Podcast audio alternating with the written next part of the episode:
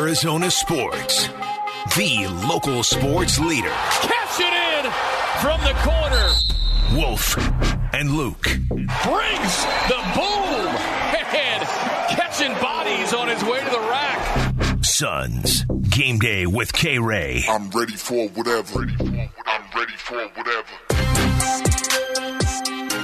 Uh, this is a treat. We don't usually get to have Kevin Ray on right after a win like last night because then the Suns don't usually play the next night, but they are playing tonight in Washington against the Wizards. So it's time for game day with K Ray. Kevin Ray of Bally Sports joining us on the Arizona Sports Line. Uh, Kay, let's start with that game last night. Not not bad at all considering who was out of the lineup and who you were playing. I mean, look, I'm guessing that there were some folks in Vegas saying, uh, what, what, what, what happened? you know, when you look at the, the points and just overall productivity of the guys who were in street clothes last night, you know, you were hoping for the Suns to come out and show that fight, but just considering the team that you were playing and considering they got one of the best records uh, tied with Golden State uh, going into last night with the best home records in the NBA 13 and 2 you know the the odds were long if you were being realistic but um that was look that that was Suns basketball. That was Suns basketball from you know from a couple of years ago, guys, and and that's that's what Monty you know has been telling these guys that they need to you know to to get back into. No, absolutely. K Ray, isn't it funny? Now, two times, I mean, back to back weeks, we are on the airwaves together at the same time. Dean Grossman is proud right now. Um, Indeed, he is. and, and, the roles have been reversed. I, I'm now the interviewer instead of the interviewee in this moment. And I'm happy to be that because, like you said, this was this was, I mean, a tremendous show of great because this wasn't even a close game, right? You know, you have the Denver game, you go into overtime and you lose by three, but you just played this team before that, four days prior, and there was a a significantly different result, and a guy by the name of Devin Booker happened to be in the lineup.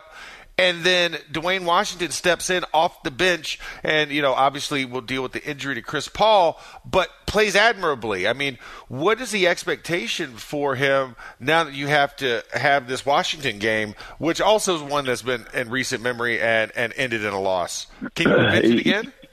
Yeah, I mean, there we've gotten no official word on Chris. I mean, we didn't get to the hotel here in Washington till about 3:45 this morning. Uh, we had the de-ice there in Memphis, of all places, if you can imagine that. So uh, we were about two hours behind our our itinerary time. So uh, everything is moving a little slow here this morning, so there's been no update. Uh, they obviously had no shoot around. You know, the team will head over later this afternoon. I, I was talking to Chris as we were walking out of the arena last night. Uh, he he seemed to be okay. One of the things that that he had uh, told me that Landry Shamet had shared with him, and you might know this a little bit, Max, but he had said apparently, like with MMA fighters, there is a nerve in in the back of your leg that sometimes MMA fighters will kick it, and you get it's almost like dead leg, and similar to like when you get hit in the funny bone, and Chris believes that that's what happened because it was just kind of that weird kind of stinging, tingling sensation um, where you may, couldn't feel like your your feet or your toes. Um, you know, similar to frostbite. Anybody that's you know come close to experiencing that, but he he was walking out okay last night. Did not appear to have any kind of a limp, but again, this was last night, so we'll see you know what it uh, what it looks and feels like here this morning. Well, and just to give a little bit of an update, just as as you guys were talking, uh, our, our own Kellan Olson tweeted out. So no Booker, no Cam Johnson, no Jae, obviously, no Cam Payne, no Landry Shamet tonight on the injury report. Uh, Chris Paul is not on the injury report though, so I don't know. Maybe that's I would assume that's a good sign for tonight. it, it is it is sort of ironic, uh, K Ray, that you know this is a season where I think a lot of us thought we may not see Chris Paul a whole lot during the regular season, but you want to see everybody else. And now it's kind of flipped. Everybody else is sort of the question mark, and Chris Paul, if especially if he plays again tonight, second half of a back to back, he seems to be the constant just in terms of being out there.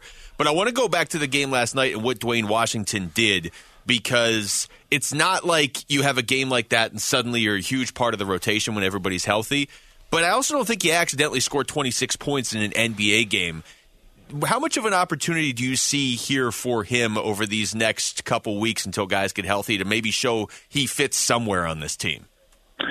Well, look, and, and you know, I, I had said this in one of our visits recently, guys, with Cam Payne being sidelined um, and the, the variety of other injuries that were taking place. You know, it was really unfortunate that Duane hurt his hip and and missed those. Uh, you know, I think it was eight games because there's no doubt in my mind that Monty Williams would have found room for him on the floor. And we saw flashes of against you know this against Miami when he went for 21 points.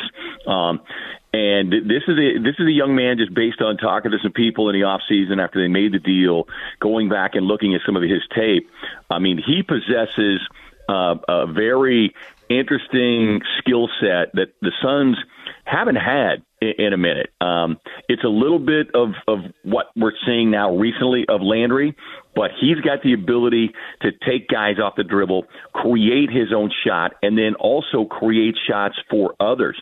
And I think beyond the scoring, that's what really I think pleased me last night, and I have to believe pleased Monty, is in addition to the 26 points, he had eight assists. So it's not like he was out there, you know, he got a hot hand like so many young players do, and then just keeps chucking it up. I mean, he really played within the confines of the offense and once he got going, saw that he was drawing multiple defenders towards him, and you know, fed fed the rock for a couple of beautiful uh, assists in that game. So that's to me is what is most promising, and if he can continue that and continue to to you know be a pesky defender as pesky as he can be, then he's going to find a spot uh, in this rotation.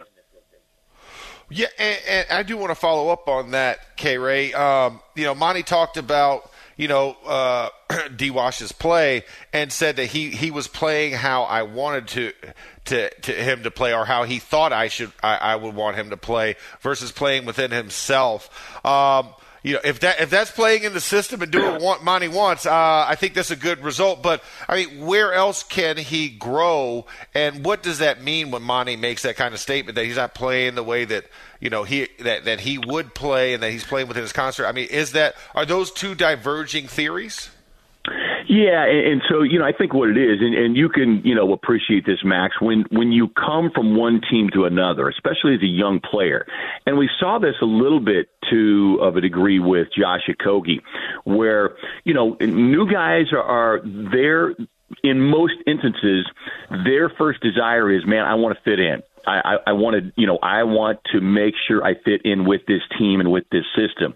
And that's true, and that that's a great mindset. But you also don't want to and can't strip away what your greatest assets are you know, so much so in trying to squeeze yourself into the system. And and I think one of the things that players learn when they come here with Monty is yes, we have a system, but part of the system is you doing what you do best. You know, don't don't go outside of, of your comfort zone and try to do things that you can't. But we have you here for a reason. So continue to do that. And if you do that, we'll find ways to strengthen that within the framework of the system. And I think that's the biggest thing that Duane, we saw the same thing with Josh. You know, Josh finally kind of settled into like who he was um, and what the Suns wanted, especially in the offensive end, because they've got this philosophy: man, if you're open, let it fly. They they run that shooting drill in practice, let it fly trying to build in and establish that mindset when you're on the floor. Um, because if, if you're not going to shoot, and we saw that last night with Jock Landale, and I thought that was key early on with Jock not hesitating on a couple of those three point shots. But for new players, you know, it takes a minute because you may come from a system where you're being told, no, this is exactly what I want you to do. Don't deviate. And if you do, you're coming under the bench. Kevin Ray, great stuff as always, man. Thanks for the time. All right, boys. Thanks, Have a great day. That's uh, Kevin Ray of Bally Sports joining us right there for Game Day with K Ray because the Suns are right back at it tonight in Washington.